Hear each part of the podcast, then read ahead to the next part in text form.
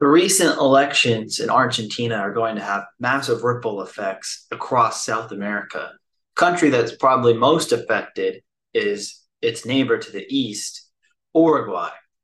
Uruguay has built a lot of its economic growth model on trying to attract the wealthy from Argentina who are tired of the country's disastrous economic policies for the last several decades. However, if Argentina is going to be doing a policy U turn, what does that mean for Uruguay? We'll discuss this. Welcome to Analyzing Finance with Nick. I'm Nick Pardini from Davos Macro Research, where we translate the developments of what's going on throughout the world in terms of politics and economics into actionable business and investment decisions. Uh, today, we're going to be talking about the economic future of Uruguay. And Uruguay has been a major success story in South America. Uh, it's been often compared to Chile. However, Uruguay has taken a slightly different direction with a more generous social welfare state, which has probably helped in prevent it having some of the uh, political chaos that Chile has been having recently. And, but at the same time, it has been in more recent years uh, more aggressive in terms of liberalizing its economy. Uh, Uruguay, as recently as the 1980s, was a very autarkic society which had heavy protectionism to encourage domestic industry, as well as having a very bloated size of a state relative to how limited economic development was at the time, resulted in a currency crisis and a major recession in the 80s. And since then, Uruguay has pivoted to branding itself as the Switzerland of Latin America. Uh, they've done this by becoming a more favorable place for capital. They've done this by lowering taxes, especially for foreigners. And they've also done this for just improving its overall business climate. And Switzerland and Uruguay are similar in a lot of ways in the sense that they have political stability, they have a reputation of being a safe place for capital, and they're su- self sufficient in the core geopolitical industries that they need to be to be able to have an independent foreign economic policy decisions. Uh, Uruguay is fully energy independent and also fully food independent. It's a major exporter of agricultural goods, including beef, and it has the second best steaks in the world to Argentina, or they're pretty much 1A and 1B based on my personal experience in both countries. And Uruguay recently has converted its entire electrical grid to renewable power they still need to import fossil fuels for um, some gas powered cars and trucks that are still in the country and airplanes. But uh, for the last four months, Uruguay has run its entire electricity grid on 100% renewable energy, which is fairly impressive.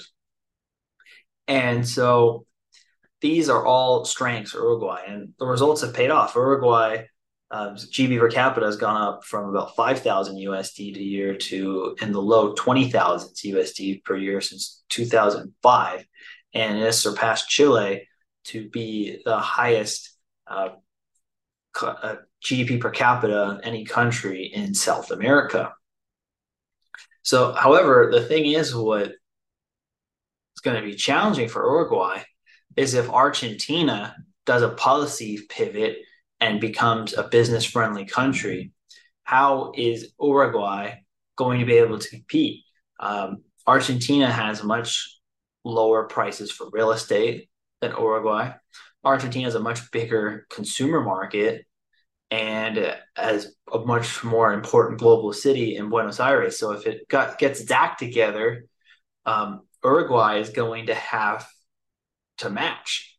Uh, so there, or they could possibly just be left behind. Like you don't need a safe haven refuge if the governance of the country that everybody is fleeing from gets better. Uh, so far, the after the first round of elections, actually, you've seen more demand from wealthy Argentines in Uruguay because there's still a lot of uncertainty going on with how effective Javier Milei actually will be. So in the short term, Uruguay probably benefits from the recent election as it's a, pro- a good place to hedge one's bets. Longer term, however, it could have some challenges if a lot of the wealthy Argentines who've been moving their capital to Uruguay over the past several decades uh, repatriate to the homeland. Uh, that could be a challenge. Uruguay also has um, a considerably old country and it's aging bef- at a faster pace before it reaches first world living standards. And that is going to be a challenge. I think that's also why they're trying to encourage foreign wealth to move to Uruguay.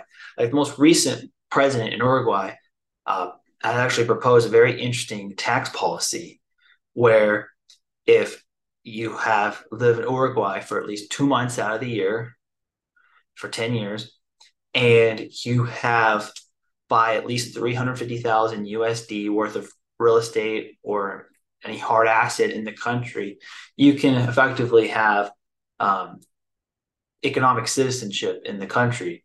And the main advantage of that is any income earned outside of Uruguay would be untaxed for 10 years and then just at 12% for any point forward from that, which is the same as the canton of Zug, which is the lowest um, income tax region in the entire developed world.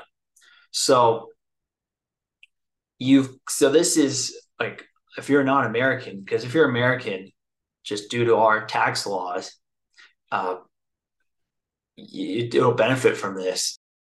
Uruguay is not just a tax haven on an island in the middle of nowhere. Uh, it is kind of remote for most of the developed economies in the northern hemisphere, but it's actually a very nice place to go. I mean, I've spent some time personally in Punta del Este, and I'll show some pictures um, over the next uh, few minutes here.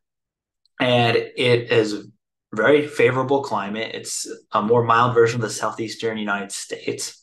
Um, it doesn't really snow there. You have nice oceans and great waves to surf. You've got um, a very lively um, social scene of the well-to-do of Latin America coming down here in the winter months, and um, or which this their summer months due to being on the opposite hemisphere.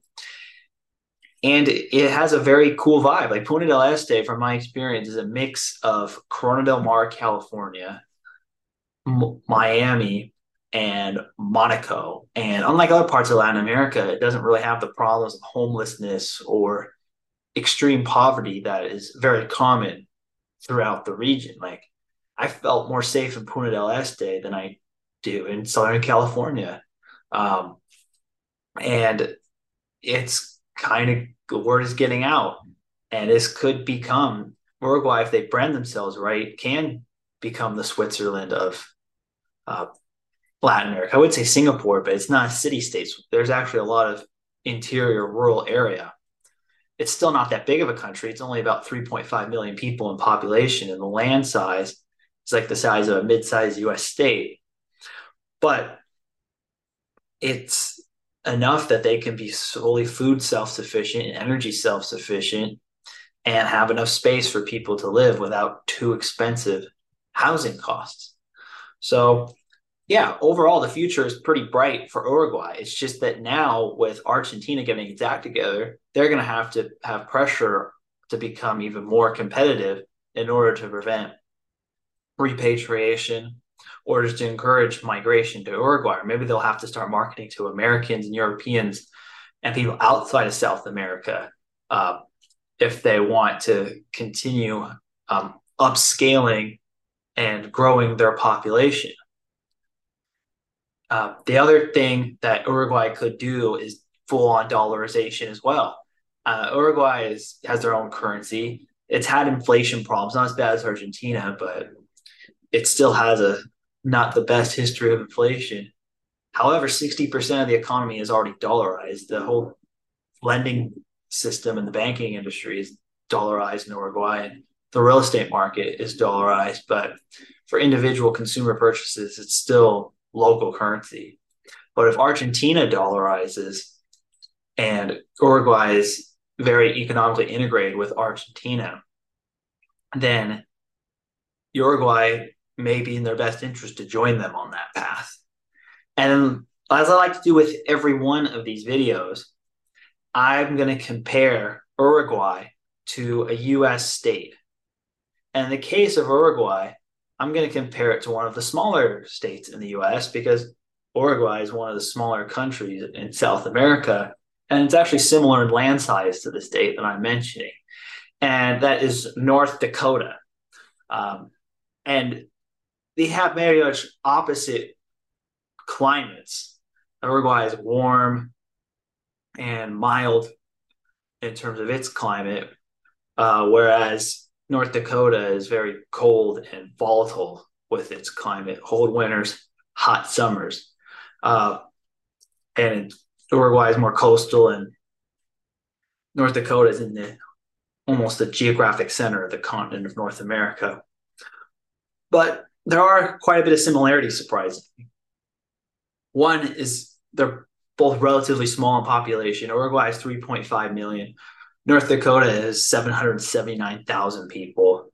Um, if you look at their nominal GDPs, they're both within four billion dollars of each other, with Uruguay's nominal GDP being 77 billion and North Dakota's being 73 billion. Uh, they also, in terms of GDP cap per capita, though, North Dakota is way more successful in terms of individual living standards and economic output. Uh, North Dakota is $94,000 in GDP per capita, which is in the top three in term, or maybe the top state in terms of the highest average income of its population. A lot has to do with the success of the oil industry there, but it's also a well run, business friendly state. And it has relatively productive people who live there. So they had it's relatively well educated as well. So uh, North Dakota uh, is surprisingly you don't really think about it that way, but it is uh, it's a major success story in the United States, especially for how geographically remote it is. Uh, Uruguay is is their GDP per capita is only about twenty one thousand seven hundred dollars US, but in its neighborhood, that is the best. It's ahead of any other. So the only country that's even close being Chile. Uh, in terms of Fortune 500 companies, um, Uruguay beats North Dakota one to zero, and the one company that is a Fortune 500 company headquartered in Uruguay is Mercado Libre, which is kind of like the Amazon and eBay of Latin America. It um, it's essentially an Argentine company originally, but they relocated its headquarters to Montevideo some time ago, and so it's headquartered in Uruguay, uh, and it's uh, 80 billion dollar market cap, fairly large company. whereas North Dakota has none. I mean, it's, it's given how small and remote North Dakota is. Even if an entrepreneur does start a company in North Dakota, they're likely to eventually move their corporate headquarters elsewhere where there's a larger labor pool and it makes it easier for business travel and other things. A farmland as a percentage of the regions are both very high. These are both very agriculture focused states. 90% of North Dakota's land is owned by some sort of farm. And in Uruguay, it's a little bit over 80%. Uh, they have different crops, um, whereas North Dakota's pro- wheat is a big driver. Um, in Uruguay, it's cattle and for livestock, and for grains, it's soybeans. Uh, and then the last one, which is kind of surprisingly high for North Dakota's case, is tourism as a percent of GDP, which is 4%. And this is why I say it's surprisingly high, is because North Dakota is actually the least visited state in the United States. I mean, I have surprisingly have been North Dakota, but I stopped, I took a detour to stop there on a road trip from Montana to Mount Rushmore. Uruguay has 9% of its GDP from tourism. Most of that tourism is in neighboring countries, Brazil to the north and Argentina to the west. Doesn't get that much visitors from Europe or the United States. In fact, really, when I went to Uruguay, people would talk to me in Spanish and they noticed my Spanish wasn't the best. And so they would say, oh, don't worry about it. You must be Brazilian. Uh, overall, those are my, I think Uruguay is in doing a great job with its economy and it's kind of just in a transition process to pivot to being the Switzerland of Latin America. However, now with Argentina possibly getting its act together, Uruguay is going to have to offer a much better value proposition other than just being a hedge against its neighbors' failures. Thank you for watching.